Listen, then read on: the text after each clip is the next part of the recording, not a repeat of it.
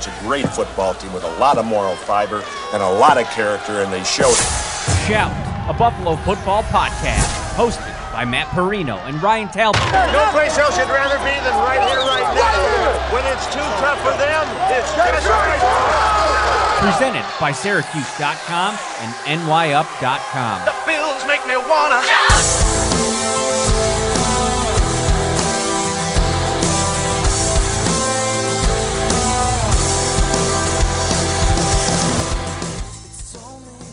What is up, everybody? I hope all of you in Bills Mafia have had a couple days to unwind and decompress and put the disappointment uh, a little bit to the side as, as we start to transition into a very, very interesting offseason for a Bills team that, you know, for as bad as Sunday was and disappointing and disheartening, there's a lot to be excited about about this franchise and looking forward. And we're going to do that a lot on tonight's episode of the Shout Buffalo Bills Football Podcast. I am your host, Matt Parrino, joined as always by my main man, Ryan Talbot. Uh, we're we're brought to you by Tops Friendly Markets, your neighborhood store with more. And there's there's plenty to get into because you know we, got a chance to kind of put this season to bed the last couple days. We heard from some players on Monday, Coach Sean McDermott on Tuesday, and then today uh, we had a chance to spend over an hour with Brandon Beane. So there's a lot to kind of get into and uh, deconstruct a little bit. And we have a cool uh, lineup tonight. We're going to be joined by Mike Giardi from NFL Network here in a few minutes. Uh, we'll dive into a lot of that. And then Jeremiah Sirles, former Bills offensive lineman. We're going to dive into that game, uh, what we saw from the Bills this year, and, and, and look ahead a little bit uh, to the next uh, couple months. but I wanted, to, before we go on, if you're watching on YouTube, thank you. Uh, hit that subscribe button for us. It's really important as we try to grow that channel a little bit. Uh, you can find us on all the audio platforms. If if you can if you jump in and out of the live show, uh, always remember that you can find us uh, on all the different platforms afterwards. Download, subscribe, rate, and review there. It really helps us out. My man Ryan Talbot, how you feeling? Hey, feeling pretty good. I, I think you said it best. I think we can uh, kind of move on from this this game on Sunday, as tough as it was, and start looking ahead. You know the nice thing about the NFL season for fans is that it never stops. Uh, you're already looking, you know, the Senior Bowl's happening pretty soon. We'll be really deep into draft talk. So th- there's a lot to get our minds off of how the season ended. But at the same time, this was a, a great season. Uh, e- even with some unknowns going into 2021, the Bills are in good shape. A lot of their key players will be back, obviously. So, you know, I think the future is bright here in Buffalo. Indeed, and uh, I think you're going to get into that a little bit in a moment. And I will ask you uh, for your your big takeaway from the last two days of, of, press conferences. But let me start off with mine. And you know, one of the big topics that we're going to get into tonight, and we're going to talk about a lot over the next couple of months, and that's a cool thing too. Don't worry, we're not going anywhere. This is going to be this the Wednesday staple show. We will be live every Wednesday this off season to bring you the Shout Buffalo Bills football podcast. This is a you guys have made this a smash smashing success, and so we're going to continue to bring you interviews and analysis, and we'll break everything down all throughout the off season. You know, but one of my big takeaways today is when Brandon Beane was asked a little bit about Sean uh, about Matt Milano and you know the season that he had, and I thought a couple things came up in that conversation around the kind of salary and uh, uh, salary cap and uh, gymnastics that have to go on over the next couple months to try to you know to take to to to re-sign some of these players. I mean, if you look at you know going into this season, I think teams thought 210 215 uh, was going to be about the salary cap 215 million dollars. Uh, it's currently at 198 so that's a pretty healthy jump some leeway to to kind of neg- negotiate and uh, maneuver with a lot of uh, different pieces that they have to bring back milano being probably the marquee name uh, amongst bill's free agents. And he basically said listen he, he, he laid out a couple things. Number one you know, Matt Milano's had a, a, little bit of trouble staying healthy. He's been nicked up at times over the course of his career. That could impact things. He also said that he's a really good football player. We want him back. We've told him that. They expressed that to him, but he's also earned the right to go out and find what his market value is. And when you really start to, you know, dive into this free agent class, I mean, Matt Milano, defensively speaking, with the versatility that he has, he's going to be pretty coveted, I would imagine, depending on if teams have the funds to go out and try to find somebody. So that was kind of my big takeaway, right? Yeah, and I think that's a great takeaway. And you know, before the show started, we were talking about that. And, and you look at last year with Jordan Phillips, Shaq Lawson, they both tested the market and they both priced themselves out of Buffalo's range. That could happen with Matt Milano, unless, like you just said, the other teams don't have enough uh, cap flexibility, and maybe maybe the Bills can get them on a bargain after all. So it's going to be one of the most interesting storylines heading into the offseason in terms of cap space overall. For me, I think my biggest takeaway after these last two days is that Sean McDermott and Brandon Beane are very realistic. They know that after Sunday's game, they are not on the same tier as the Kansas City Chiefs. They are not a true, uh, they don't have a Super Bowl roster right now. Do they have a lot of the key pieces that you need?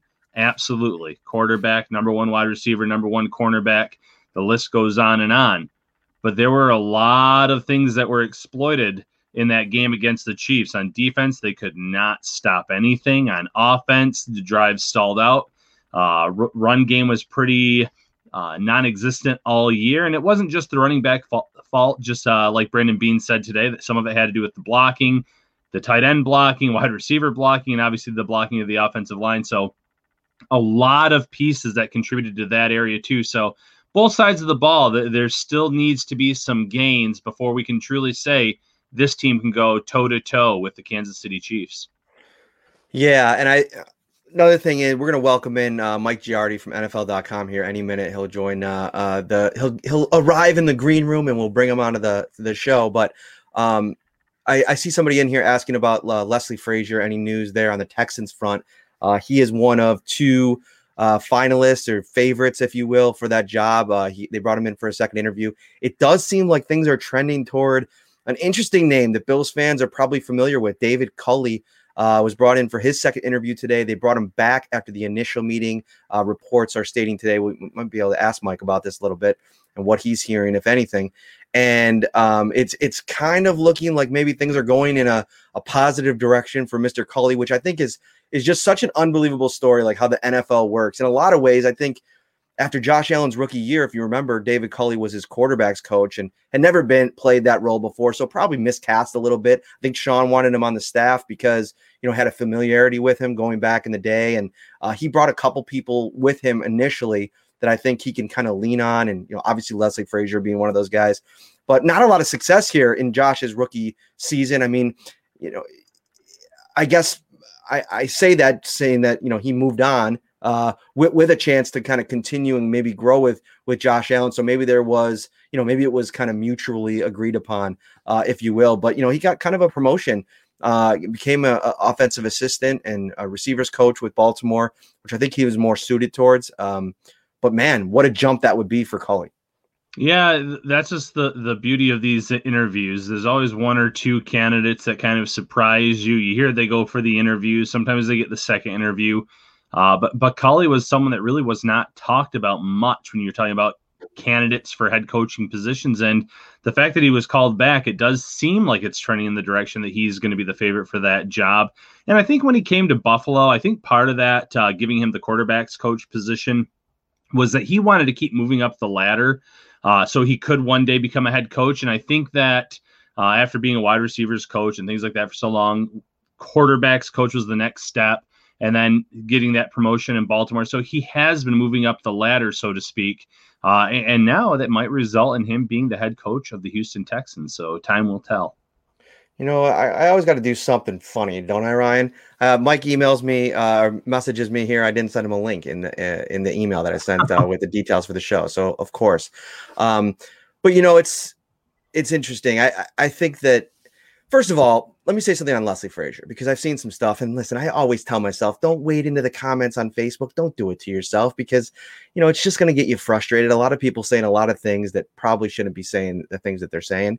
And just some contempt for Leslie Frazier coming off of that Kansas City game. Listen, could they have had a better game plan in that game? No doubt about it. You know, when you give up six, five touchdowns in, in seven drives, basically, is how it kind of uh, boiled down one field goal. Everything needed to be better there but they ran into a buzz saw. I mean, sorry for the cliche, but they ran into an absolute killer team that had answers for everything that they did.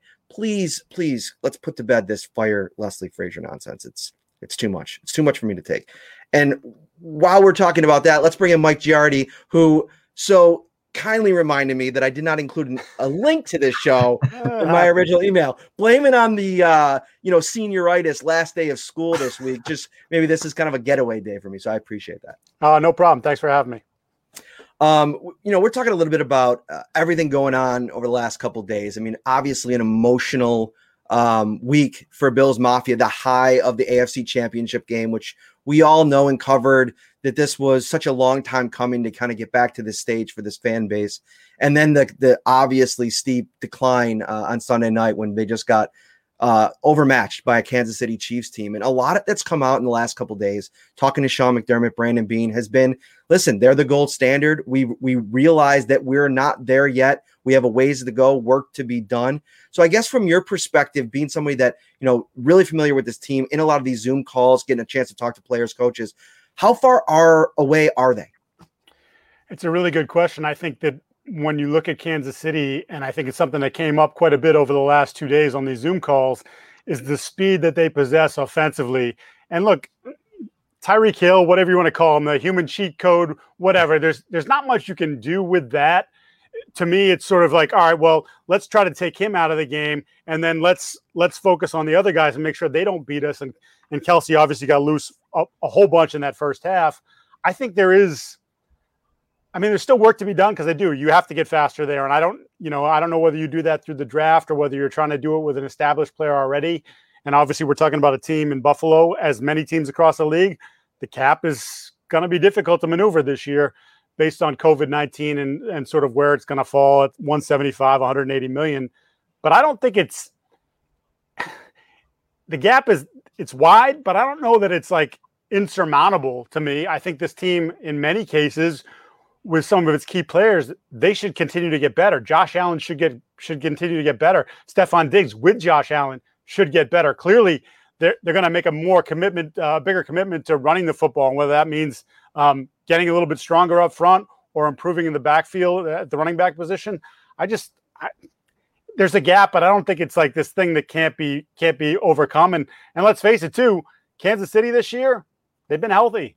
I mean, you were healthy too for the better part of the year, but Kansas City didn't have any problems with any of its big dogs. They've all been out there, they're all playing, and they'll all be playing on Super Bowl Sunday, uh, 10 days or so from now. You know, is there one position that you could pinpoint though and say maybe that's what Buffalo needs to match up better with the team like Kansas City?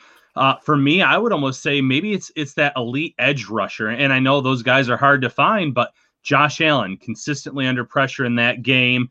Uh, the pocket was collapsing. He was scrambling around. Took a few pretty bad sacks in the game where it felt like Patrick Mahomes, on the other hand, mm-hmm. had as much time as he needed. Uh, guys were getting open. So, is there one position, two positions where you think the Bills really do need to upgrade to close that gap?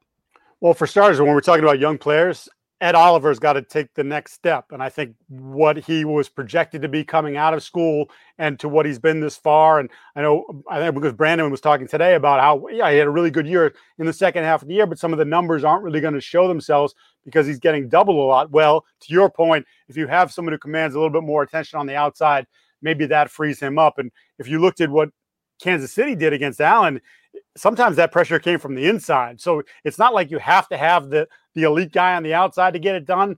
But certainly when you look at what they got out of their their edge guys, Jerry Hughes had a nice little spell there, but maybe Jerry's better served being sort of a spot guy, someone you use on third down and third down alone. Um, so yeah, I think that's certainly an area that they could look to upgrade in the offseason. But to me, it's about sort of not lighting a fire because I think he's motivated, but can Ed take the next step? Josh took a huge step in year two to year three. Can Ed do the same thing defensively? You know, Ed's a great conversation piece because, you know, I actually asked Brandon about that today on the call and I kind of phrased it in a way in kind of a, a gentle way. I mean, fans are are prone to overreact, I yeah. think, sometimes with struggles and so so on and so forth. But you know, there's there's some people that are already calling, you know, guys like Ed, guys like Tremaine Edmunds bus, which I think is way too far. I think that there's they're both young players. To your point, they got to be better, but there's there's room to grow, and they've they've shown that they can develop guys. But I think that in the case of Allen, you mentioned him, he's shown an ability to take that next step year after year. And I asked him the other day about was this moment too big? Because we've talked about those moments in the past being too big. I, I didn't think it was. He kind of his explanation his explanation kind of showed me that he didn't think it was. But do you feel like there's uh, kind of another level that you're anticipating for him next year? And this is something that maybe, okay, as they say, you, you kind of got to learn through the losses how to win.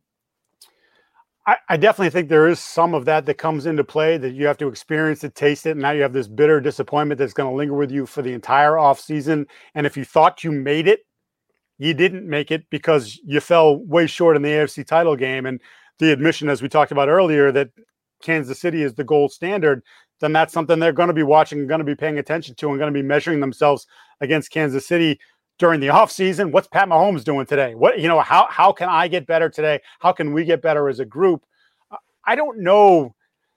I mean, Josh can eliminate some of the the 25 yard sacks. He took a few of those in the postseason, which were scary. I I don't want to curb his willingness to sort of lay himself out there because I think it's part of what makes him a great player. But some of the lowering the shoulder stuff mm-hmm. has got to be concerning if you're being like, look, man, we Lamar Jackson runs too, and Lamar's a different kind of runner, but Lamar is slippery and he doesn't ever really take that big hit. Now, Josh is not the same kind of runner, but you got to do a better job of protecting yourself because, again, we're looking at we want you there for the long haul. We don't want this to be fits and starts. We need you out there for all 16 in the postseason. I think the other thing for me with Josh is I think he showed me enough in year two to believe that he was going to make a leap here in year three. But I was thinking more like, well, he went from 52 to 59% completion from year one to year two. I was thinking 64, 65 was the number I had in my head. Like, if he gets to that number with the things that they've assembled around him, they're going to be a good team and they're going to be a good team for a long time. Well, he went to this other place that I'm not even sure Brian Daboll, Sean McDermott, and Brandon Beane could have predicted. Now, can he stay there? That's an interesting question because if you look at some of the advanced metrics, they'll say completion percentage rate was about 4% higher than expected this year, not just from my numbers, but from their numbers. So does mm-hmm. that come down a little bit? Um, you heard, I think, uh, I think it was Brandon today about we scored over 500 points. Maybe you can't expect to do that each and every year, but even if that number comes down to 67 or 66, they're still scoring 450, 475. They're still going to be that team that is is dangerous and, and, can put a lot of points on the board. I think another point, and I don't, I might be jumping all around here, but tight end. I think Dawson Knox showed me enough as a rookie to thought that he was going to make this big leap. I think John Brown said it in the offseason. He's like, everybody's sleeping on him. He's the guy who's going to really be the breakout star this year.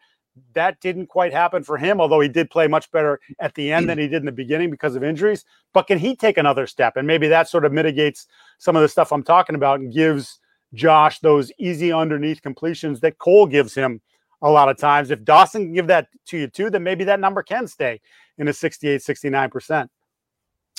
You um you were the one that unearthed uh Cole Beasley's uh, injury uh, uh, admission the other day. And one of the comments here, uh, watching live, was Mike's reaction to that when he said that was priceless, was great. Yeah. And I know one of the things that I took away from Sunday's game was that while watching Kansas City's offense, they're so comfortable in their own skin. They're so, they they know what they have a mission when they go on the field. They know how to attack you. They know the answers when you take things away, and they just rely on the guys. They they have those guys that they know what they can do. They rely on them, and I feel like the Bills are in kind of this infancy of trying to get to that. Like Cole Beasley, to me, what we saw on Sunday was that guy. And it, it becomes even more impressive when you know what he was playing through. Mm-hmm. But even Stefon Diggs, as great as he was this year, and he made some plays, don't get me wrong, but they played a certain way against him. They got physical and they kind of neutralized him. They took away those big time plays that, you know, fans had been accustomed to seeing him make. Yeah, and I think Kansas City's approach to that was pretty simple, right? Like we're not going to let Diggs get that 60-yard play against us. We're not giving up the big play. Meanwhile, you defensively are looking at Tyreek Hill and he's running all over the place on you, making huge plays, and sort of that's the difference in approach. But there it is. Kelce's underneath, and he can do all these things. Well, where's the, the Dawson Knox? Where's that tight end to do that for you? And I think they were probably looking at it saying, Beasley's a really nice player. He's a, an incredible security blanket for for Josh Allen, but he's not. He alone is not going to beat us. He's going to, you know, he'll get his ten, he'll get his twelve, he'll get his seven or eight catches, but that's not going to be the thing that breaks us down. Whereas we know, you know, we can nickel and dime you a few times underneath with Kelce, but then when we get that single coverage with Tyreek, we can go over the top. And you know, it's not just Tyreek too; it's Mecole Hardman who obviously made some big plays in that game after his fumble, and the punt return. That's that speed. Like you can't that's track speed, but they're also good football players. And I think I, I don't know if that was again. I mean, the two days are blurring together, whether it was Sean or Brandon who said it, but you you have this speed. You don't just don't want speed. You have to get speed that can play football. Those are two guys that have speed, world class speed, and can play football. You know, Mike, you've mentioned this once, and Brandon mentioned it quite a few times in his presser, and, and that's the cap situation going into the off season. Where do you see that landing? Uh, at one point, it was supposed to be in, in the two, 205, 210. Then with the pandemic, we've heard 175. Do you think it's going to end up being somewhere in the middle of that? Uh, you know, I just want to get your thoughts on what you think the cap situation will end up looking like. I think there's going to be a hard sell from the NFL owners to the PA about the idea of maybe taking a little money from future years so that we don't have this massive glut of players that are going to be left without jobs and then left without decent paychecks, if you will. And I think that's the situation you're in. You're already talking, I think, if I read correctly, I think there's 16 teams already over the cap for next year. This is without doing anything. This is without signing your own players. This is without signing your draft picks. That's an outrageous number of teams. I mean, you've gotten to the point where you depend on this this big leap every year of 8 to 10% and teams obviously they went into this past offseason thinking that that was the way it was going to be and then the pandemic rages on you can't get fans in the stands or you get very limited fans and your revenue goes way down. So I think that's going to be a push and pull between the PA and the league to maybe, hey guys, we don't want to drop it down to 175. What do you say about 185? What do you say about 190? Can we get there? You know, 180 is the number I've heard over and over again recently, and I guess that's better than nothing. But that's a concern, uh, and it should be a concern for the PA as well, because I've mentioned I just think right now there are going to be so many guys that are going to lose jobs um, because of the cap situation. And then the market's going to be just glutted with these guys. And you're not, teams aren't going to be able to, you know, how many teams have the money to do it? I mean, I'm based in, in just outside of Boston. The Patriots are one of the teams that are way under the cap. They're between 57 and 60, depending on the number, projected number right now. That's sort of the idea. And so everybody's like, oh, they're going to pounce. Well, what people aren't thinking about is yeah, they have a bunch of their own guys that they have to take care of too. You know that mm-hmm. so right away you're cutting into that, and then I just think we're talking about this massive potential uh, jumping around for quarterbacks this year, and I think Schefter tweeted something like you could see 18 teams changing quarterbacks. Well, I mean, I don't know if that's doable if the cap is going to stay stuck at that level because then am I going to eat that much dead money and then have to go out and find another quarterback? I just it, it's that's going to be a real tricky situation to navigate. And I, I, think they're still in the sort of the infancy stages of trying to figure out how to make that work and make sure that both sides are happy. Mm-hmm. You know, as we start to dive into some of the potential names that the Bills are obviously uh, going to have some of these tough decisions, as Brandon Beane said today. I mean, obviously Matt Milano is at the top of that list. I think he showed this year. I mean, they were 12 and 0 going into that AFC title game with him in the lineup this year. His value on that defense is undeniable. And with still so many questions, I think about Tremaine Edmunds' long term viability at middle linebacker. And I say that just in the sense that, listen, this guy's going to a second Pro Bowl this year. I mean, he's, right. I, I, think he's a lot better than, you know, even his harshest critics uh, or, or lightest critics want to give him credit for. But right now, you do kind of have a sure thing in Milano when he can stay healthy. And Beane mentioned that today. Where do you think think things shake out? We are talking a little bit th- about this at the top of the show you got Milano, but you got Edmunds too. And then on the offensive side, I think Daryl Williams really showed the value at right tackle this year. And sometimes I think you got to kind of guess that they'll they'll maybe go to the side of the ball that has Josh Allen on it when they when talk about resources. Uh, in my personal opinion, I would do everything. I, I would be building everything around Josh. You know, and I don't want to take pieces away from the defense, but if you're asking me to pick from one side or the other, do I think Milano is a better player than Williams? Yes, I do. But because of the position that he plays and the importance of that in the league, because we always talk left tackle, left tackle, left tackle. Well, now it doesn't really matter. You need good tackles on both sides. and and he certainly gave them that. The sense and reading the tea leaves a little bit from from from the conversations over the last couple days was that they kind of feel like maybe Williams has already priced himself out. Now, I, mm-hmm. am again, I don't have any inside information on it. He just seemed a little bit more pessimistic about the idea of bringing Williams back, or at least that's how I I heard it in my head. Versus the idea of Matt Milano. Oh, well, we already told Matt we want him back.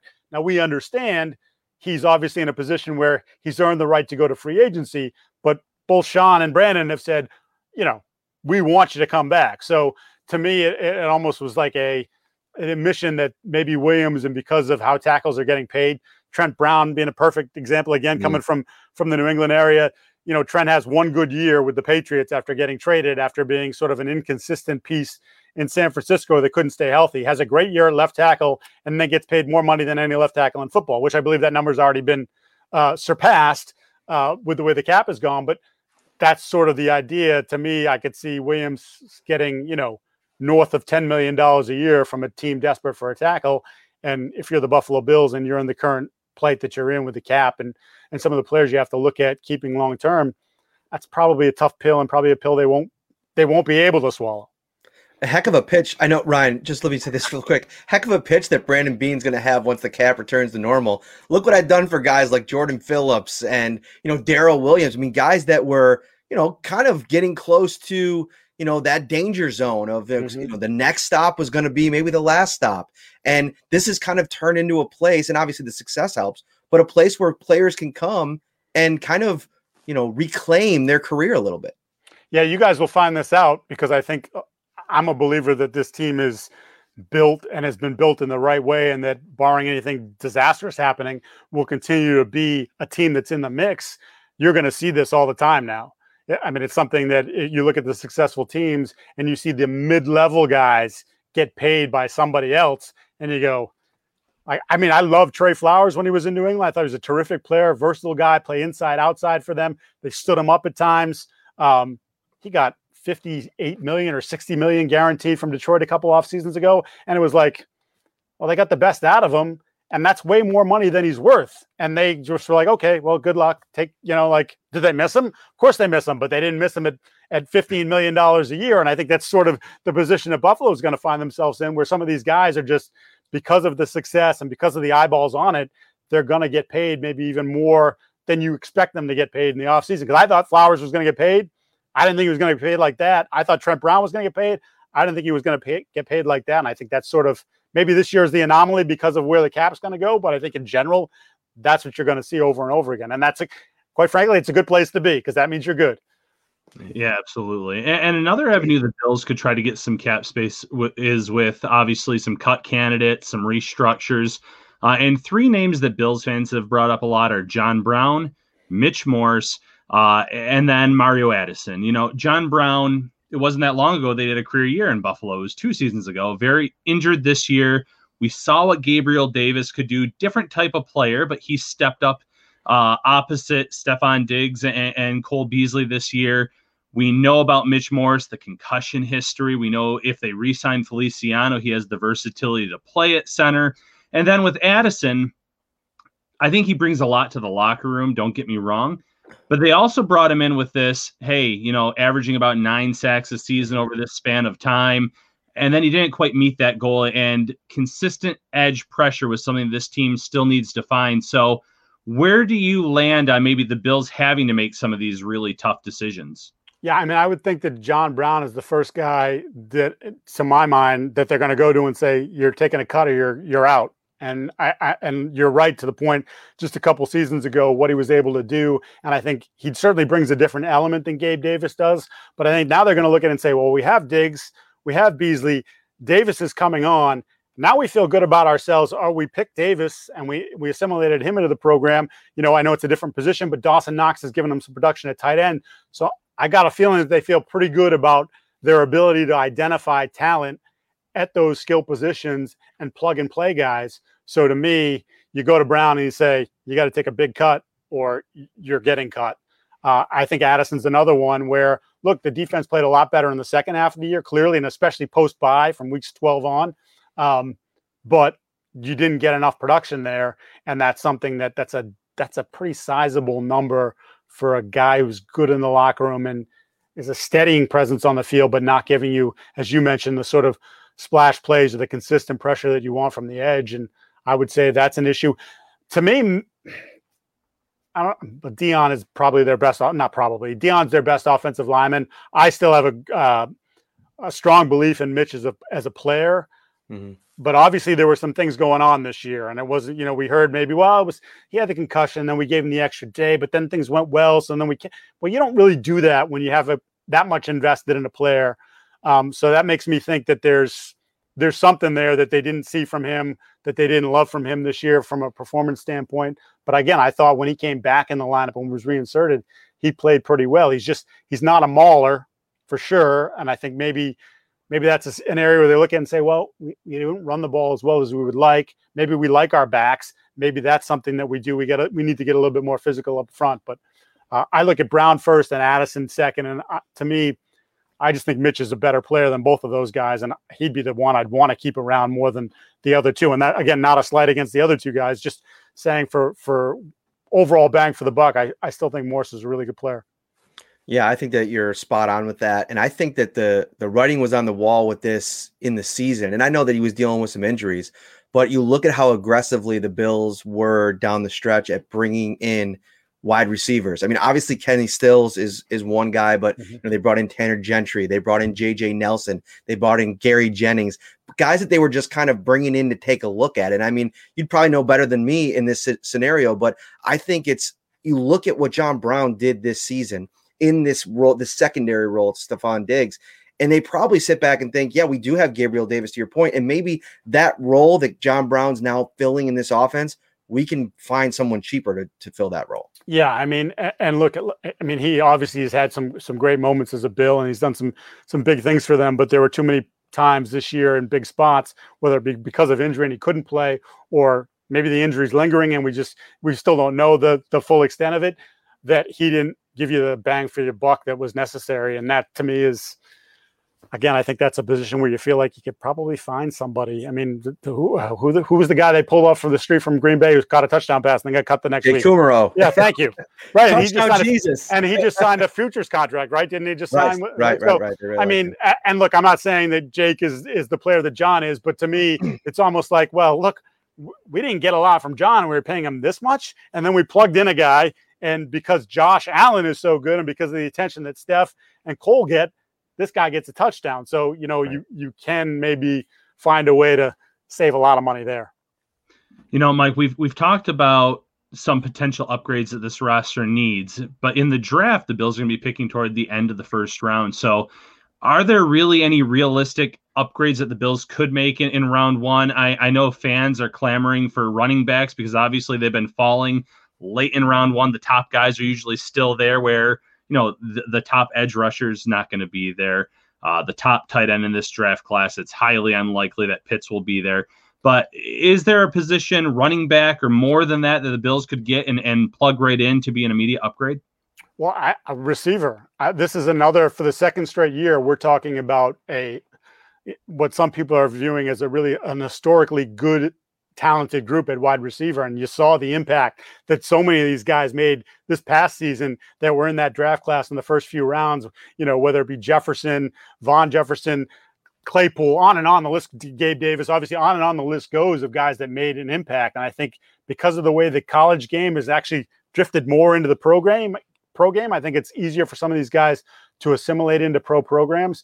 So that's a spot that I would look at and say there's the potential for some good talent later in the draft at that spot. And to your point, you know, if John Brown is the guy who gets cut, well, you know, we have Gabe Davis. He's a different kind of guy. And now we plugged in maybe a speedier guy that can play the John Brown role, and we're getting him on a rookie contract, which obviously is an important thing. And I always believe, and again, it's sort of witnessing it from up close and personal with the way the Patriots did have done business is big bodies. I don't think you can ever go wrong with a with a big offensive lineman or a big defensive lineman. Those interior guys that can that plug up holes and give you some stout run defense, or hey, it's a guard, but this guy's got some position flexibility and gives you that versatility that he can play some as a rookie, but also can grow a little bit. And you have that that depth and balance. And again, you're doing it with an eye to the future as well, saying, well, we might not pay this guy, or this guy's going to price himself a guard out of the market that we want to pay for a guard, but now we have someone in there. So I, I think that's those are two positions I always look at and think like, okay, you you can you can usually have good success there. I, I don't think the bust rate, to me at least, is not that high when you're picking guys in the interior. Um, yeah, that's a great point. And you know, you think about the guy that they didn't have this year on the D line, Star Lotulelei. They got him at 14 in the draft a few years ago, yep. but you know, those guys are are are so important and they kind of kind of fall underneath the radar. I want to let you get out of here before I do. You know, what are you hearing or what are your expectations? Obviously, David Culley seems to be the guy uh, trending upwards in Houston. Uh, a lot of Bills fans are, are kind of watching closely with this whole Leslie Frazier uh, situation in Houston, Culley obviously as well. Uh, what are you hearing? What are your expectations for that whole situation? It, it, does seem like Culley has gained momentum here. It's it's it's obviously an interesting time for Houston, and we know all the, the kind of issues that they're going through in terms of Deshaun Watson and his feelings about. It's really about ownership and, and about Jack Easterby, who has become this sort of all encompassing influencer in Houston. And uh, I, I don't think it was ever the role that he was suited for, but somehow as he's ascended to in that position, I believe he's making three and a half million dollars a year. So there's a lot of clout that Jack Easterby holds in that Houston organization that, you know, I know talking to some people here in New England where he worked prior to, um, they have great belief in him as the guy who's sort of the the team chaplain and the guy, the character coach, and sort of, you know, he was the guy that when they brought in Josh Gordon the first time, and he sort of was the watchdog for Josh Gordon and talked to Josh and spent a lot of time with him. And now all of a sudden he's elevated into this unbelievable decision maker, kingpin sort of role there, which is is crazy to me. I, I don't ever want to say that you don't want to take a head coaching job because there's 32 of them, right? And mm. if you're Leslie, you could be looking at this saying maybe this is my last crack at it. But I think he's in a pretty good place. And if if they decide to go with Culley and and Leslie is quote unquote forced to stay in Buffalo, I don't think that that's a bad thing for Buffalo, and I don't think that's a bad thing for Leslie. Again, I, I he obviously wants to be a head coach again. He wouldn't be going through the process of trying to do it, but uh, they got a good thing going there in, in, Buffalo. And you tell me, you guys are up there. You hear more from fans of Buffalo. Are they down on Leslie based on what happened in the AFC title game against Kansas City? Is that is that sort of the vibe I'm picking up? a, a subsect of the fan base, which I think is absolutely crazy coming off of that masterpiece against Baltimore. Obviously, like, listen, I, I, I think Leslie, we haven't had a chance to talk to him. We won't, the coordinators again, yeah. uh, until, you know, in a usual year, we get to talk to him at the combine, maybe for a few minutes. But, you know, they, they probably would die or scheme up a little bit differently and not play so, uh, you know, give a lot of cushions to the receivers, play a little yeah. more physical. But hindsight's always 2020. At the end of the day, the talent level won out because of what the Chiefs had to work with, in my opinion. Yeah, I, am I'm, I'm totally with you on that. I think that, again, they're the better team right now. They are the gold standard, and you've got to, if you're Brandon Beane, you got to find ways to sort of meet that that challenge head on and, and add to your team in in manners in which, because it really is comes down to now when you're building and you're at this point, now it's you really do have to focus on them. How do we defend Tyreek Hill? How do we, or how do we defend Travis Kelce where we can put one body on him and we can, if not erase him, make him significantly less responsible for what happened to us in the AFC title game. And that's, I think, that's kind of how you have to look now. You have to figure that out because that's the next step of becoming the team that you don't just keep looking up and saying that's the gold standard and we just we're close, but we're not close enough. Now you got to go find that, and that's on that's on Brandon, quite frankly. Yeah, and you know, in the comments, some some astute comments here. There is compens- comp- compensatory picks that are obviously at play, and that's something you know that fans really like. You know, get excited about. Adding draft picks is something that's always super excited. And listen, you, that's all well and good, and and I and I get that if if if you're coming at it from that angle. But there's also another piece to this that you have to replace Leslie Frazier. And, you know, there's a lot of candidates on the staff right now. I mean, Eric Washington was the DC in Carolina. There's a lot of respect there with Sean McDermott, but you just brought him in here to, to kind of rework this defensive line that they talked about some, a learning curve there and a, a time to gel do you want to you know flush that whole thing again and, and bring in a new guy again on that line where you you really need improvements there especially with sean who values the work in the trenches so much? There's a lot of moving parts to this that i think it's sometimes better to just leave well enough alone. I think you're always better when it comes to coaching staffs. The the the more continuity you have the better off you are. And you're looking at obviously Brian Daboll was the hot name all year, and and you know, lucky for Buffalo, LA moved quickly, didn't hire him because it looked like that was his job. And so you get him back for another year. I think that's great for Josh. I think that's great for the entire offense.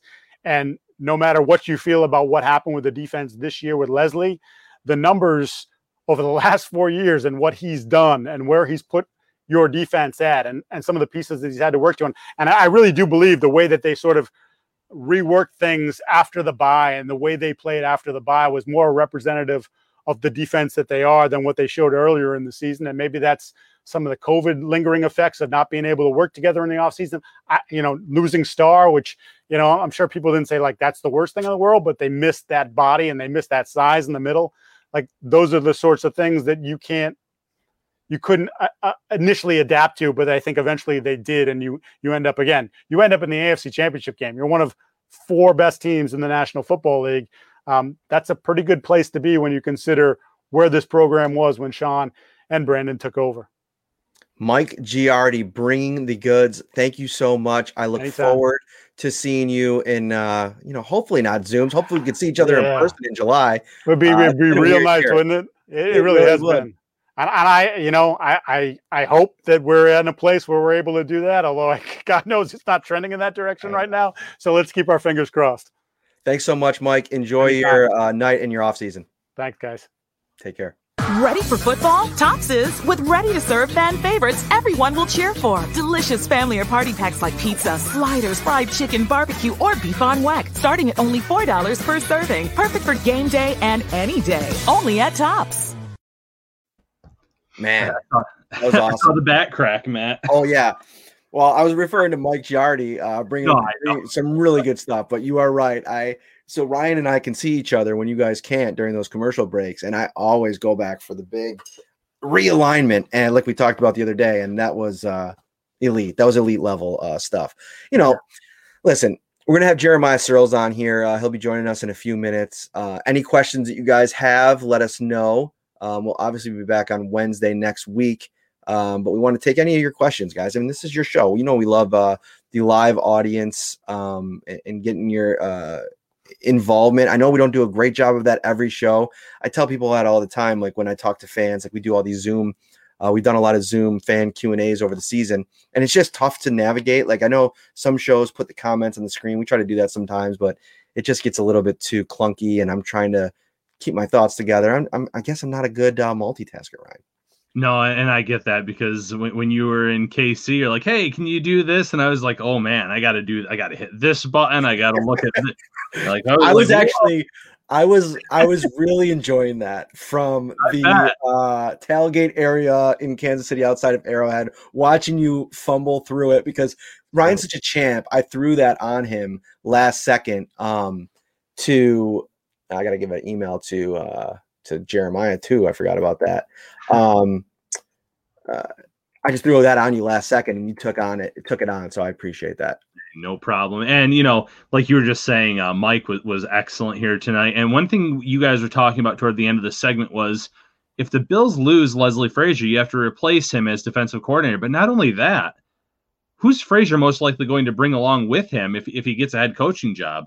Some of these assistants that are currently on this Bills defense or, or on this coaching staff in general. So all of a sudden, it's not just replace the defensive coordinator, it could be replacing three or four different coaches. And when you're at the end of the cycle where the only uh, job that's really open right now is the Houston Texans and all the others have been filled and a lot of these assistants have been filled, it's not like there's going to be a long list of candidates left over on the outside. You're going to be hiring promoting internally and then maybe filling up some of those lower level uh, coaching jobs from the from the outside. Indeed. Well, we're going to get Jeremiah Sirles in here in a minute, former Buffalo Bills offensive lineman. Um, we're going to just we'll break we'll break down this game a little bit more. We'll break down this season, look ahead, um, uh, quite a bit. That was some great uh, insight on you know the Bills early off season from Mike, and you know how far they have to go because I think if you're a Bills fan sitting here right now, that's kind of what you're left to kind of stew over for the next eight months is man, they, those Chiefs looked really, really good. And like, but I think that here's something that I think you can kind of put in your pipe and smoke it, for lack of a better um, expression. Make you feel a little bit good over the course of the next eight months. I feel like Sean McDermott, for all of his faults, and and when I say faults, I mean he's been a successful head coach, but I mean the stuff that maybe you know fans grow tired of. I mean, you, so I, I've seen a lot of the comments. Like sometimes watching his press conferences, trust me, I'm in all of them. Sometimes they can be a little bit repetitive and uh, a lot of coach speak in there. Definitely from the Belichick school of press conference. He has proven to be a guy that a his players want to play for. B somebody that from a game planning perspective has done a really nice job over the course of his career game planning for good offenses and also making adjustments in those g- game plans. So I thought what you you think about what didn't work against Lamar last year and what they kind of changed up. I thought that this year they did a really good job in in how they changed that in this matchup against Lamar. You know, I think now after two bouts with Patrick Mahomes, you got to go back to the drawing board. But I think that there's some excitement there if you're a Bills fan for what they could possibly do. And speaking of excitement, Hmm. man, I'm excited. We're Hi, getting the friends. man, we're Hi, getting the man back in the saddle. And you know why I say back in the saddle?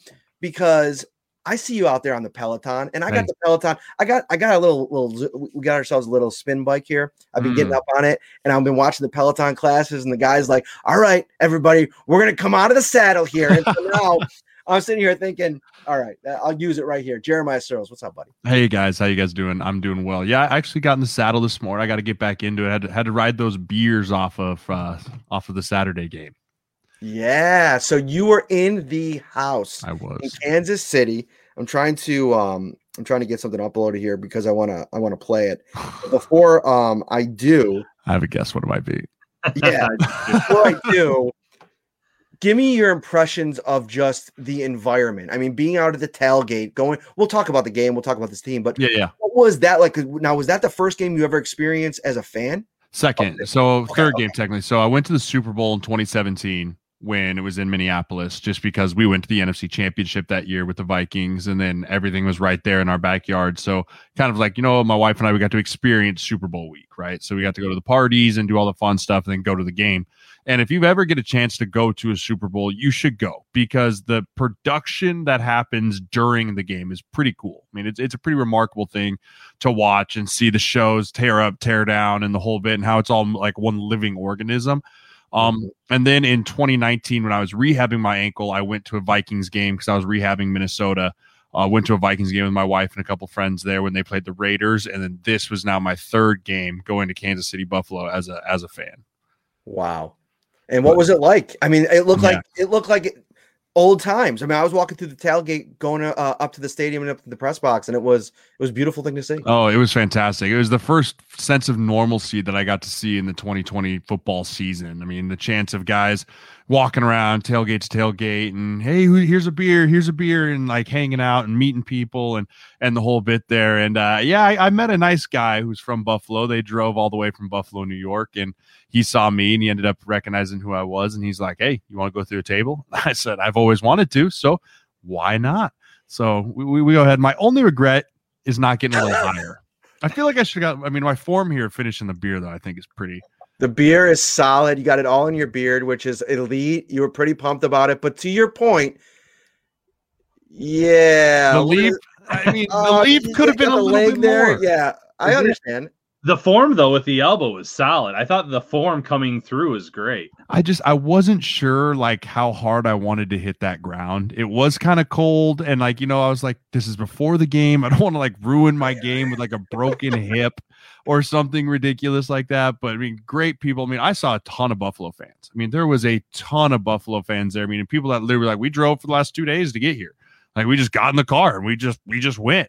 And I was like, man, that's that's pretty dang cool. And I just uh, my heart still goes out thinking of what Orchard Park could have been like for those two Buffalo home playoff games. I mean, Oh the tailgating scene a- and just what it would have been like in those parking lots would have been something you could have make a movie out of. I feel like.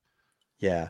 And I'm actually kind of glad now looking back and thinking about it that you went at the table the way you did. Because I saw another video on social media where the guy went to jump on the table and missed and landed like you know there's going to Yeah. be some spinal issues there uh, he landed right on the concrete so listen great idea on your on your part Yeah, I, I wanted to be a little risky, and at that point, I hadn't had as many beers as I had quite had by the time the game was over. So probably a safe bet that I did it then and not after the game.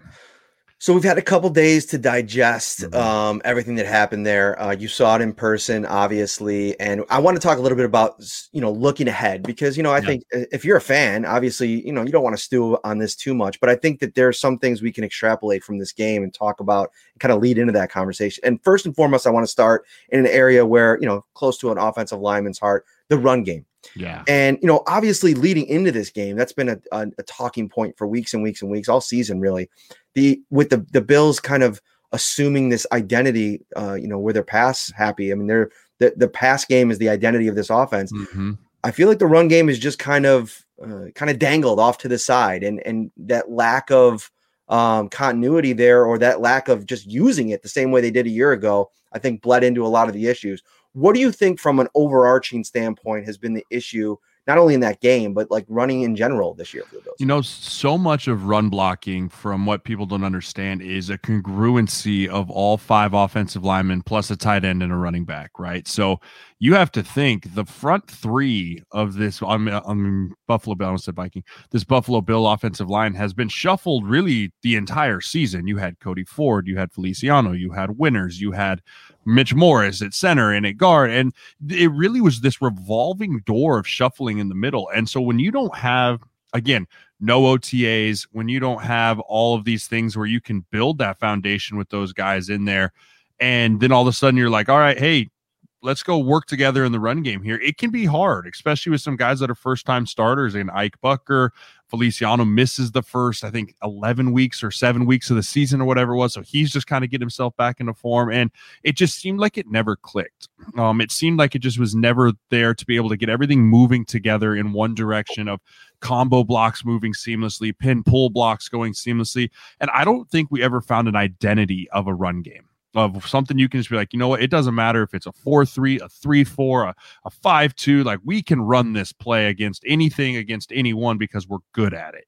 And I don't think they ever found that as the run game. And the only way you can continue to do that and continue to find that is just by having the same five guys practice in the same five spots over and over and over again until they become one solid unit, all five people moving as one together.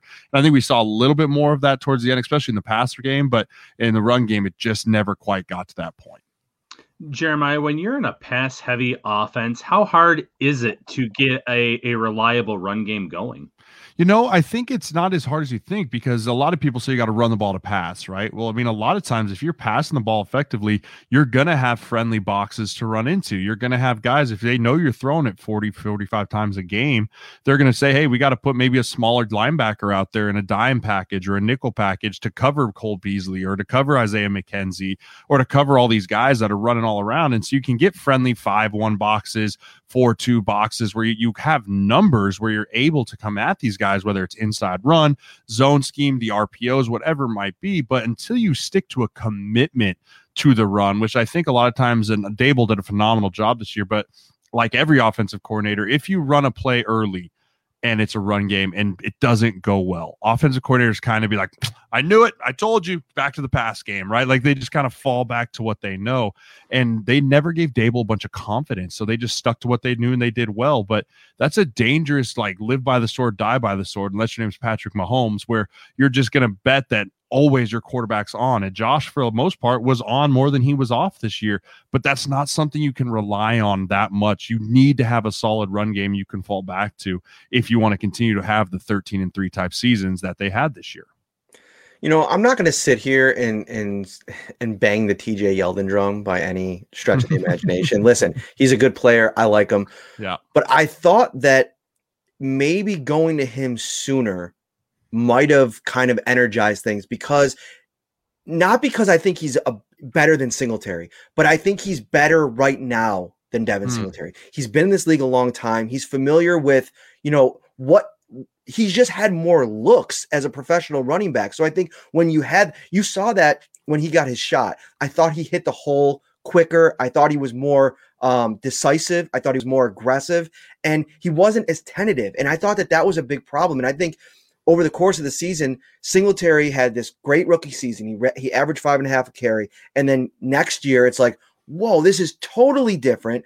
It's not the same vibe that I kind of felt in the first year. I'm not kind of he was in a lot of ways because of the hesitation with Josh last year at times. Mm-hmm. He kind of became the focal point yeah. of the offense a lot of the times. And I think he struggled with the new role, especially with when they started to kind of ramp things up with Zach Moss. I think that had they gone to Yeldon earlier, maybe they would have been able to do more in the run game. Am I way off base there? I don't think so. I think that you you nailed it. Sometimes players in their second year take a little bit of regression. And I'm not 100% sure why that is. It's kind of from player to player. Sometimes it's that they just don't quite understand that you have to reinvent yourself every year in the NFL. I mean, you put one year on tape, and now you've got one year of tape for defensive coordinators start looking at you, understanding what you do well, how to take care of you, how to kind of take you away. And when you were Devin Singletary and basically the offense of 2019, you're going to be one of the guys they take away. And so if he came back in this offseason and he wasn't 100% sure what he needed to do or whatnot, I'm not saying that again, but not having an OTAs, not having all the like legit preseason stuff can really affect a young back like that that's not used to seeing it at real time. So, yes, I do think going to Yeldon could have helped. Anytime you can kind of go to a seasoned veteran, but there is something to say too about you play your young guys in important mm-hmm. roles in big time moments like that because they are your future, right? We don't know what the future of TJ Yeldon might be for the Buffalo Bills. We know Devin Singletary is going to be here for at least one more year, if not two, because he's on his rookie contract, right? So mm-hmm. there's something to be said about letting your young guys take your lumps, letting your young guys learn you just hope that they rise to the occasion. And unfortunately, Singletary had that huge dropped third down, which in my opinion was a huge game changing play in that Kansas City game. But we really needed to see more out of him in the run game of bruising and making those yards after contact and making guys miss, which he was so good at his rookie year. It just seemed like maybe something changed there. And I really do think the loss of Zach Moss was insurmountable, really, to talk about losing for the run game here you know, after that game was over, a lot of fans kind of turned their attention already to the draft and they mm-hmm. said, pick 30, the Bills could get realistically the best running back in this draft class because that's about where they're falling. Mm-hmm. I guess I'd like to get your thoughts on do the Bills really need to even attack that position because they have Singletary, they have Moss. And, and you know, I'm not trying to hype the guy up too much, but Antonio Williams looked like a, a pretty decent runner in week 17 against a, a solid Dolphins defense. So, is there anything wrong with the running back room now, or should they really give some serious consideration to a running back in round one?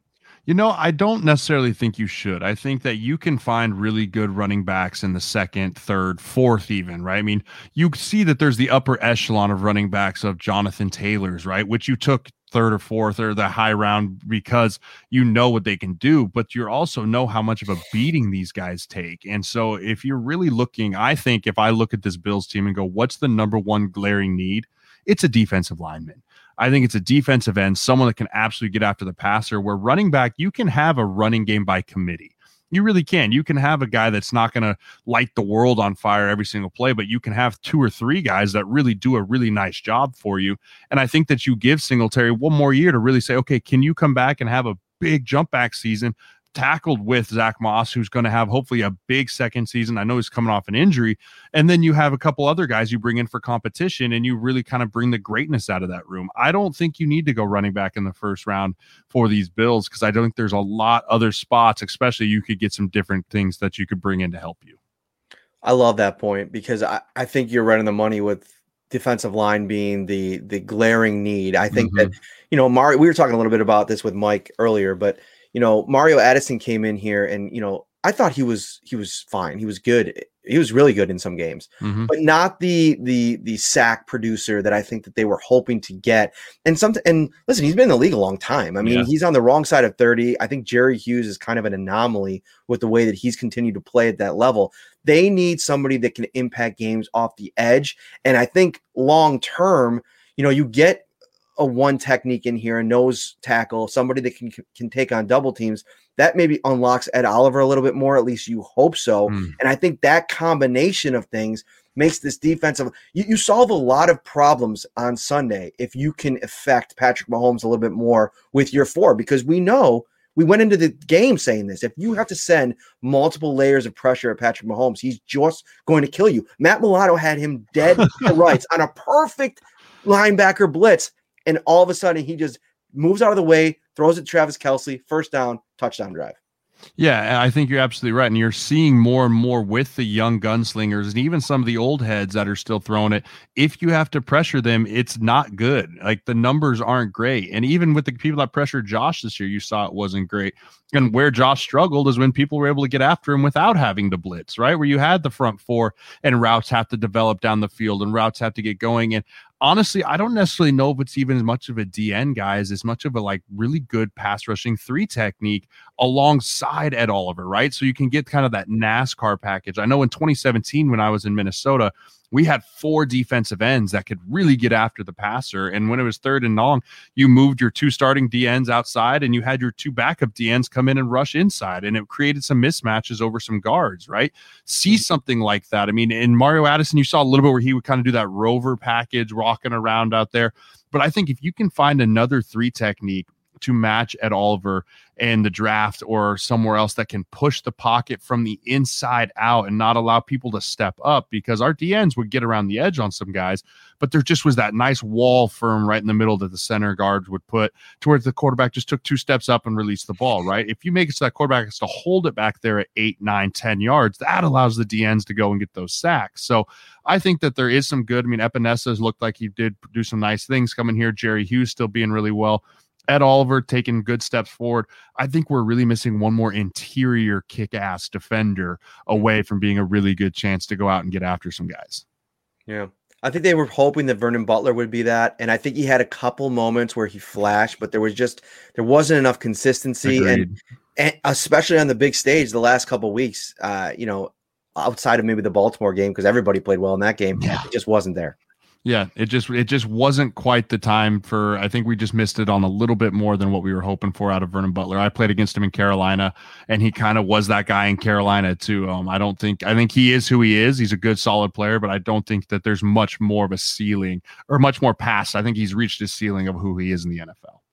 We got a lot of stuff to get into on the Let's offensive line because I want to I want to get into that. But before we go any further, little shout out. What you got going on this offseason? I mean, uh, I know you guys you, you, do a lot of stuff in Nebraska. You mm-hmm. did some Minnesota Viking stuff. Give yeah. us the kind of rundown.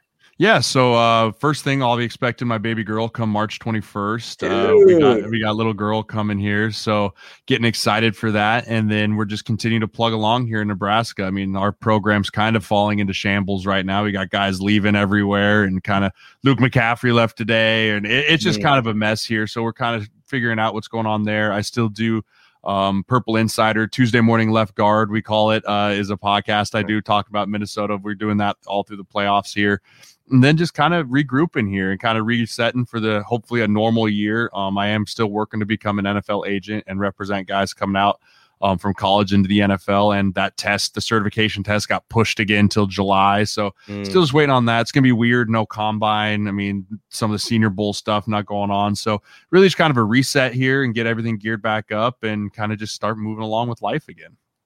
Well, congratulations on that. That is so Thank awesome. You. I saw your little man get he got some air the other day. Yeah. He posted it today. That was that was impressive. He did. He got he got the haircut today for the first time. Uh, he he loved it. He just watched his little CoComelon and then just kind of sat there and sat on a sucker. And any parent that's in here and hears the word CoComelon, I know you have that little shiver that goes up your spine, but it, it's the greatest thing ever. Man. It's a savior. It's so good. You just like need a minute. You're just like just go watch Miss Appleberry and just hold on, just relax. my daughter, my daughter just walks in the room. CoComelon. Yeah, I'm like hundred okay, percent. Whatever you need. Hundred percent. Um, no, that's interesting. And Matthew Coller, uh, who who hosts the the mm-hmm. pod with you, uh, he he used to be in Buffalo, so that's yeah. a, it's it's a, such a cool small world. Our guy, uh, we we we had dinner with him out in uh, Indy last year, the last normal event. Henry Burris, yeah, his big job in uh, Chicago. So I sent him a message today really cool stuff when you see people having some success around the world. Here. It is. It's really crazy to think how small the NFL is. I mean, not just from a player standpoint too, but just like it's like a fraternity of people that just are in it, right? And if you're not in it, you can't really grasp what actually is going on. Mm-hmm. Let's talk some Josh. Josh mm, Allen. Um, Looks great. Yeah, man. he does. He does. Um, at least that's what the people tell me. Um, so you you look at this game, and first of all, what an unbelievable jump this year. I mean, really, we talked about it right before the season started. We had you on the show and all the possibilities of year Yeah. three and the expectations. We were all pretty high on him, but he, he seems to have cleared every bar that, you know, even I think any of us had for him. I mean, it was an unbelievable season. You get to this game, this big moment, Kansas City threw some different things at him, um, stuff that they weren't ready for, and stuff that, you know, especially up front, confused them a little bit. How much in this game did you think it was maybe the moment again that was maybe the issue? And sooner or later, these moments aren't going to be moments anymore because he's going to have gone through all of them. But I'm I'm still wondering if they're they're got the uh, the turnovers weren't there, but you got Yeah. to, the, to the point where it was just seemed like it was in quicksand a little bit. Yeah, I think that again, that's something where you look at the Kansas City Chiefs and they've been there, done that, right?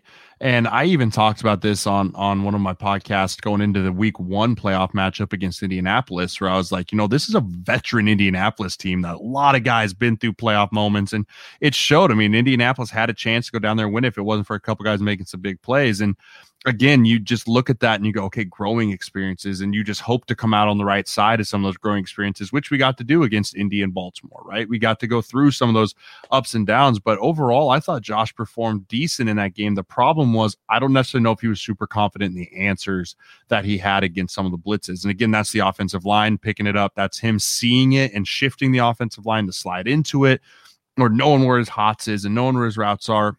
And what And was the noise like? Because I, I saw was a lot loud. of It was loud. communication problems. I mean, for side. 17,000 people in there, it was definitely loud. And I was way up in the nosebleeds. And I was like, man, so I actually made my first start in Arrowhead Stadium in 2014.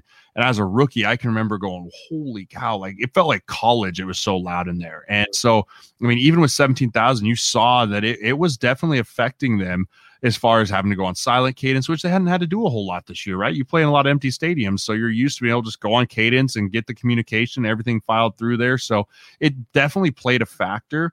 But I think the bigger thing was that they threw some new stuff at Josh because, again, the book is out on Josh Allen for the 2019 2020 season, right? It's good against the pressure, but if you can get him confused, he'll hold the ball that half a second too long and take the bad sack. Right. That's really what happens. He tries to maybe create a little too much, or he tries to roll out, or he tries to do something where a, a sack that might be turned into third and 13 is now third and 24, third and 28 because he does try and do too much. So I think that they that's something he'll learn from as far as, hey, you know what? Sometimes you just got to eat it. Sometimes it's okay that if you're going to get sacked on on third and down or second and 10 and make it third and 14, 15, that's okay. Don't make a bad problem a worse problem. And I think that's still one thing that he's grown from there. But overall, man, I mean, I had him second in the MVP race this year behind Aaron Rodgers. I mean, and you can say, well, that's, I mean, you judge it year to year. That's, you can't ask a, a guy to do more stuff for that. And you nailed it. This is no longer going to become a, is the moment too big as much as, okay, did he learn from his past experiences and become a better player growing in the right direction? So, what kind of quarterback are you expecting to emerge from all of this, especially this last game against Kansas City? You know, I honestly think that next year it's going to be almost impossible for him to replicate what he did this year. Um, I think, and that that's okay. I think people need to understand that if he comes out next year and he doesn't throw for a million yards and a million touchdowns like he did this year, that's all right because guess what? You're they're going to want to get the running game more involved and they're not going to want it all to run through him as much as they can be. But I think you're going to see a quarterback that continues to cut down on the turnovers and continues to cut down on the mistakes. And the mistakes are kind of why I just mentioned the taking the negative plays. But also, I think you're going to see Daboll throw more on his plate, right? I think you're going to see a little bit more of like, hey, make some checks at the line. Here's two plays. You decide which play you want to run once you look at the defense, right? And so mm-hmm. I think you're just going to continue to see more. And that Daboll not leaving is going to do a ton for Josh's development. Not having to learn a new offense, not having to learn new code words, and all of that will be so much more important for Josh going into his fourth year coming off this great season. But I expect to see a poised, great leader like he was this year, but even more next year, but just maybe not quite the gaudy numbers that we saw quite this year.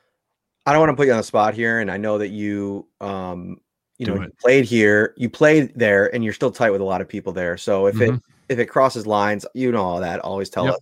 Um, but there was a story uh, com- that came out of Miami today, and Ke- uh, Ken Ken Dorsey is a, is a candidate, I guess, for their offensive coordinator job. And Hmm. one of the wha- an unnamed source in the story said that uh, according to that source, that Dorsey has been more important to Josh Allen's development than Brian Daboll. And I'm curious your thoughts, not necessarily on that, but like where you fall on how important both of those guys have been. And is it kind of an equal credit type of thing, or is it yeah. something where it's like, you know, uh, maybe they they impact them in different ways?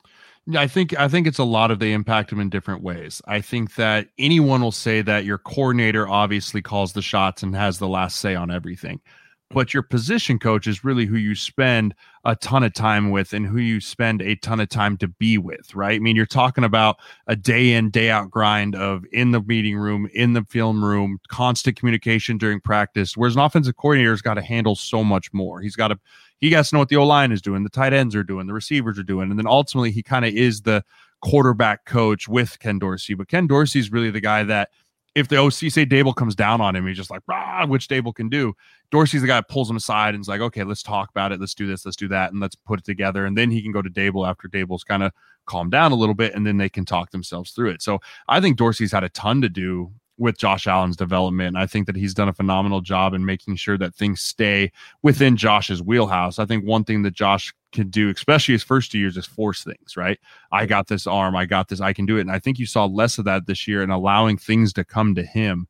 And I think a lot of that has to do with how Dorsey coached him up. You know, let's kind of jump now to the offensive line. And, yes. and one player who had, a, yeah, had an interesting season was Mitch Morse. He, he mm. suffered the concussion He's cleared to come back. He doesn't play in that next game, even though he's active. He then he does get back to the lineup, and I think he plays some pretty good ball. But with cap constraints going into this offseason and the fact that the Bills could save some money by cutting him, maybe re-signing a Jon Feliciano who can play center. I guess where are you right now on uh, Mitch Morse and his future with the Bills? You know, I like Mitch, and I never got a chance to play with him because he was coming off of the hernia surgeries or whatever it was when he was coming in for um, the 2019 season.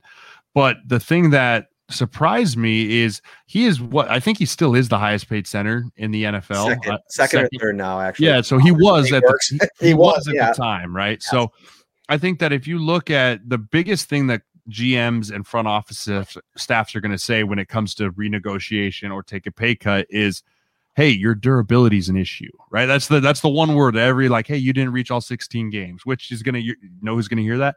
Matt Milano. But that's a different thing. Like, so those are things that are going to say. So if they want Mitch Morse to stay here, they know that they're going to have to rearrange his structure on his cap hit. And whether that's moving some to the front or if saying, hey, we're going to need to do this, we're going to release you, trade you, whatever. I think that the only way Mitch Morse stays the starting center for the Buffalo Bills is if he takes a pay cut. And I'm not saying that based off of his play. I'm saying that based off of I know the business and the schemes of what go into the NFL. And there's a lot of things that need to get done on this team. And there's not a ton of money and a ton of wiggle room to do it. So I think that you kind of give him the option of I don't know if you guys followed it, Minnesota, Riley Reiff this year, the left tackle, they said, take a pay cut, we're going to release you. And I don't think it's going to get to that point with Mitch Morse, but it could, depending on what him and his agent want to accomplish. But again, you have guys that were able to go in there and fill in well, and Jon Feliciano, who's also a free agent wants to get paid. You got a guy in Ike Boettger who started a ton of games there at left guard towards the end of the year, who's going to be back on a probably a second round tender, would be my guess. And so there's money that needs to get poured into that room. And then the question is, how do you evenly space that out amongst amongst those guys? Or do you just kind of say, okay, we're going to remove a piece of this and start fresh with something new? I don't necessarily know which way they go with it, but I think Mitch is a, a good player, and I think he's an integral part as to what was able to happen with Josh's development as well, with a really smart center playing up there. Got to give you some credit here too in in the in the stream. Uh, the free Ike movement that you started hey. way before its time you were right on the money about that. What did you like about him? Because I mean, obviously you were familiar with him. You you, mm-hmm. you were in, in town with him for about a year there. Yeah. Um, his versatility is great. Like what I really like about Ike, from what I was able to see before we went into this COVID craziness, was his extra stuff. Like you know, sometimes players probably don't even know this that we're that we're watching when we're in the field house when we're just standing around. And dude, this guy every time practice ended, he was off to the side working with whoever he could get in their ear. And to me, you see that. I mean, not everybody's like that, and you'd think they would be because it's the NFL, but it really doesn't work that way. Yeah, and so I mean, I got to see Ike as a rookie and come in, and then actually we lived together my second off season there, and I just could see him keeping developing as a player. He was a guy that again got released and went to Kansas City and then got brought back and kind of was on that inactive death list, which you sit on for a while, which I did for a year or two, where you literally just sit there and you're like, nope, you're not active for game day. You're like, all right, well, I'll just sit here in my skivvies again and wait till someone gets hurt, which is terrible. But when you get your shot, when you get your opportunity, you have to take advantage of it. And when I saw Ike go in and play last year against the Jets at center, he struggled. He did. He struggled against McLendon, who's an all, but he again he grew from that experience into this year where I got to talk to a bunch of guys and they're like, "Man, Ike's playing really good ball." Or I talked to Ike and he's like, "Man, I feel like I'm playing really well right now. I'm just gonna wait for my shot, just waiting for my opportunity." And when he took it, he ran with it and never looked back. And I mean, he beat out a guy in Brian Brian Winters who started a ton of games in the NFL, who played a lot. Who I mean, they released a guy, Spencer Long, to bring in Brian Winters because they felt like they had the veteran capability, and Ike was able to beat all of them out. And I think that just watching him play is he's another one of those young guys, that core young guy group there on Buffalo that they're gonna want to keep in there. And I think again, he's a guy that's cheap. You're going to get him as a second rounder, an original round tender and you're gonna be able to pay him, I think, two and a half or three million, whatever it might be, for one year, and allow to say, hey, can you prove it again? And can you show us you can play all 16? Right? That's such a big thing for these freaking GMs. It's crazy. And if he can, then he'll have a chance to go get paid. But I think that he did a really nice job this year in the run game and the pass game. Yeah, and you're right. Boettger stepped up this year, and you mentioned maybe they do, they do let a, a Mitch Morse possibly go and start mm-hmm. fresh looking at this Bills roster, not the starters, but some of the guys that they have waiting in the wings, do they have another guy that maybe could be ready to step up next year? Ryan Bates, obviously, they love yeah. the versatility there. Uh, they had Trey Adams on their practice squad all mm-hmm. year. We really don't know much about his development because you didn't get to see much of it, obviously, out there on the field. Uh, but he was a guy that had a high pedigree at one point before injuries kind of plagued him in college. And then, you know, obviously not the same category as those guys but even a Cody Ford, a guy that they drafted pretty high in the draft, but he's been injured throughout his his career here early on. So whether it's one of those guys or someone else, do you see maybe the Bills have someone that is waiting in the wings and ready to step up? I think you do. And I think that the Bills have done this really since 2019 when I was kind of re signed theirs. They have no problem signing a bunch of guys and basically throwing you all into the gauntlet and saying, all right, fight it out, right? The best five will find their way to the field. And I think that if you do move on from Mitch Morse, you're very confident in whoever you're going to plug into that next spot. It's not going to be a coin flipper. Like you have to know this guy's ready to start and contribute at a high level now. And I think that they want that to be Cody Ford. I think they drafted him second round and they know who he is. He played well this year until he got injured. But it's again, can we trust that he'll be there? And if not, who's behind him? I think Ryan Bates has shown that he can be that guy. I think Trey Adams is more of a tackle than a guard. And again, you're kind of what do we do with Daryl Williams? I mean, obviously Dion's kind of settled that spot down, but you got a lot of guys that you want to bring along and develop so that when contract times start coming around, you start getting paying people, you can have younger talent step up. But I do think that if they move on from Mitch Morse, it's because they have full confidence in Cody Ford being the guy that's going to step up and be that one guy. So, are you surprised at the way that Wyatt Teller no took off this year? Not at all the dude was one of the biggest freak shows I've ever met in my entire life. Now he was a little bit of a mental head case, I'll tell you that. But I'll tell you that Callahan out there. I mean, I have buddies that played. Obviously, he was the head coach here in Nebraska. Is one of the greatest offensive line coaches I've ever been around. I've ever got to meet, and I've had buddies that told me the same thing. Is he knows how to get the best out of guys. And Wyatt was one of those guys that was always kind of one click away from just having it all put together but physically that dude was one of the most freakish guys I've ever been around when it comes to just kind of strength and like he doesn't really look like he's moving fast and all of a sudden he hits you and you're just like you feel the weight of a guy like that when he hits you like with his hands and everything. And then he kind of look at you with this weird cross-eyed look and he'd be like hi Wyatt like anybody in there? Like serial killer look almost to him and I love Wyatt to death. I've actually talked with him a few times here this year but I I am not surprised at all that he finally was able to get it all to click that's awesome. Great. That's great insight because, you know, I think looking back, that's a big piece of this that I think sometimes, you know, fans like, oh man, if we just had Wyatt Teller, like that would be so great. We'd have so many more options and blah, blah. blah. Well, he kind of needed that yeah. whole deal to kind of find who he is. Maybe he was never going to find that or that click, that switch was never going to go off here.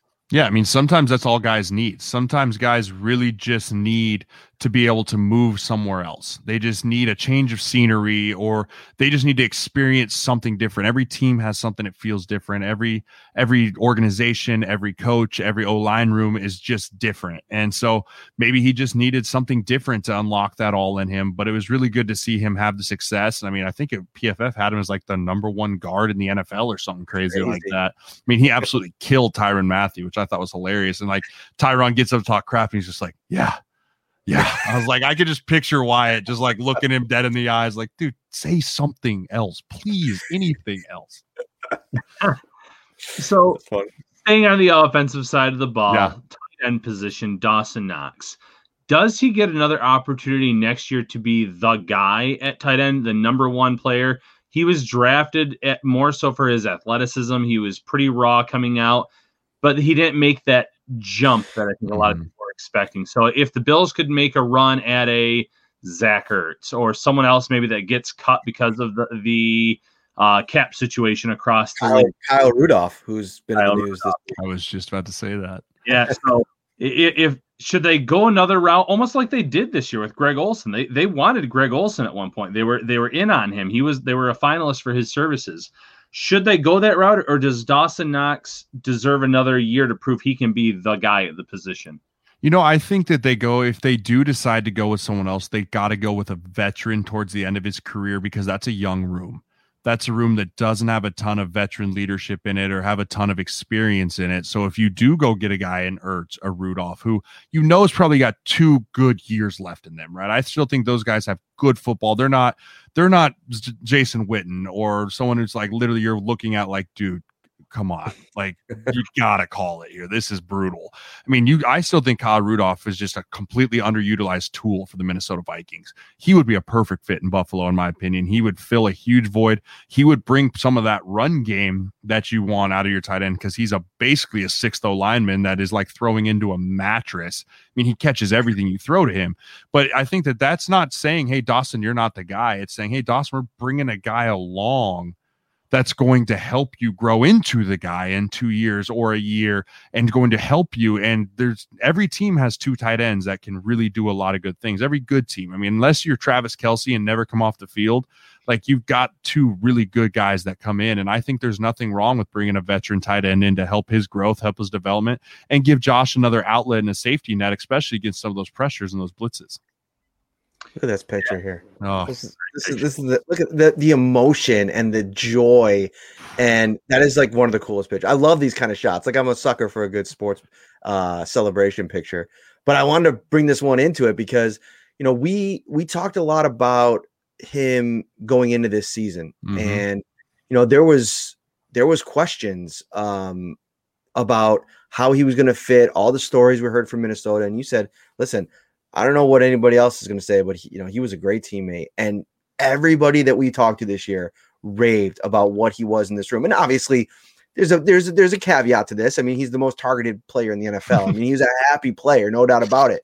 But I think that that speaks a little bit to what you were saying, and uh, a little bit more to the guy than I think maybe the narrative that was out there.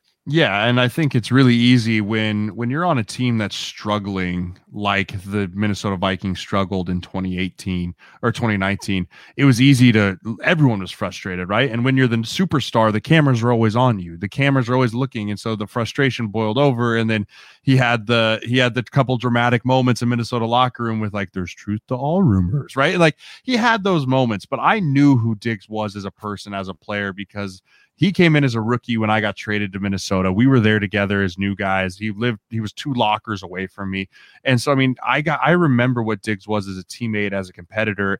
And I knew the second he got traded to Buffalo that he was going to bring that mentality with him and he was going to leave that part behind him and continue to move forward. And he was, an, I mean, again, an amazing player and an amazing thing for Josh. I mean, the most targeted wide receiver and all that. Yeah, again, he's happy. And you want to keep receivers like that happy because when you do, generally good things happen. And I promise you, there's a lot of people in Minnesota going, huh, I'm not sure we wanted to let him go. As good as Justin Jefferson was out there, like that's a guy that you don't really like to let walk out your door. But again, it's the business to all of it. Minnesota didn't have the money to keep him and do the things. But that's a guy that you know what you're going to get from every single week. And I think that he really embodied the city of Buffalo, and Buffalo really fell in love with him as much as he fell in love with the city. Yeah, what kind of relationship did Stefon Diggs have going back with our tight end talk with maybe a Kyle Rudolph? Because if he becomes available, Buffalo obviously would want to do their due diligence, and who better to talk to than Stefon Diggs? Oh, st- he'd tell them to go get Rudy right away. I mean, Rudy was a, such a leader, especially for a, a, young guy in Diggs, where Diggs was still kind of a young guy figuring it all out. I mean, Rudy was kind of had his fingers in everything, especially that 2018 or 2017 year um, my last year. Like he was just he was so important to our offense, and really, and even in 2016 when Sam Bradford and him basically just played catch the entire game. Um, a lot of times because he was so good, and I think that if Diggs could say anything, it'd be rave reviews about Kyle Rudolph, which I would say too, because he is an incredible human and an even better tight end. Dude, this was fun, man. I mean, oh, listen, every, every time you come on, I mean, I feel like we could just do this thing all night, but you know, we do have to get out of here, and uh, you have to you have to go take care of your child and take care of your wife, who is going to be giving you another awesome child. That's awesome, man. Congratulations. Hey, appreciate it, guys. I always love coming on here. It's always a good time. His his screen name's right there. Uh, his Twitter mm-hmm. handle. Make sure you give him a follow. Uh, from time to time, you can even find him uh, streaming some type of uh, some type of video game nonsense, getting yourself into some trouble. I like that too. I know I haven't I haven't got much in the video game since hunting season, but hunting season's coming to an end here, which is so sad. My wife's what not you, sad about it, but I am. Uh, so I'm not like a hunter, like so I don't mm. nothing against it, but nothing. But I just never did it. I saw I posted a story about it. Like, did you see Trent Murphy's picture yeah, with the deer, deer, in the stadium? Unbelievable! I I I, I, that was the coolest thing ever, dude. To know that the fact that Trent loaded that thing up in his truck and drove it down the feed because he didn't drag that thing, like he backed that thing up and pulled it out of the truck and set right. it down, is the classic. If you know Trent or you've ever had any interaction with Trent, you're just like, yeah, that's a Trent Murphy move. Like that's just 100% who Trent is and all about it. I loved everything about that. That's that's what I really we never got a chance to talk to Trent again this season, but if I would have, I really wanted him to take a step by step, like, okay, what did you have to kind of go through right. to get that? Because that had to be a, like a whole ordeal, like set oh, up. Because... You would think, or you know what? Knowing Trent, he might have just like drove in like no one knew, and like he just might have he might have just done it. Like I fully could see Trent just like pulling in, waving the security, putting his car. The gate comes up, and he just pulls into the stadium, backs his truck down the ramp. Like I could totally see that. Then like eventually people like, "What are you doing?" He's like, "Just taking a picture of my deer." Like, and I could just totally see Trent doing that. That is so phenomenal. With that, we're going to wrap this up. For Ryan Talbot, I am Matt Parrino He is Jeremiah Sirles Find him on all the platforms former Buffalo Bill, ton of different. We haven't we we'll have you on again this offseason. Talk some Philip yeah. Rivers. Oh uh, yeah, ton of, ton of different stuff we have to talk about. Fun offseason for the Bills. If you're watching on YouTube, hit that subscribe button. We're trying to grow this channel up. We just started the new one. We really appreciate it. We're on all the audio platforms too, and that's where everybody can just kind of pick and choose where you want to listen. Uh, a lot to dive into from this episode. All right, guys, we are out of here. Have a great night. Ready for football? With every game a home game, Tops is ready for you with its TV a day giveaway. For six weeks, every day you shop is a new chance to win a massive 70 inch 4K TV. Shop Tops for the best deals in town, in store, or online to win.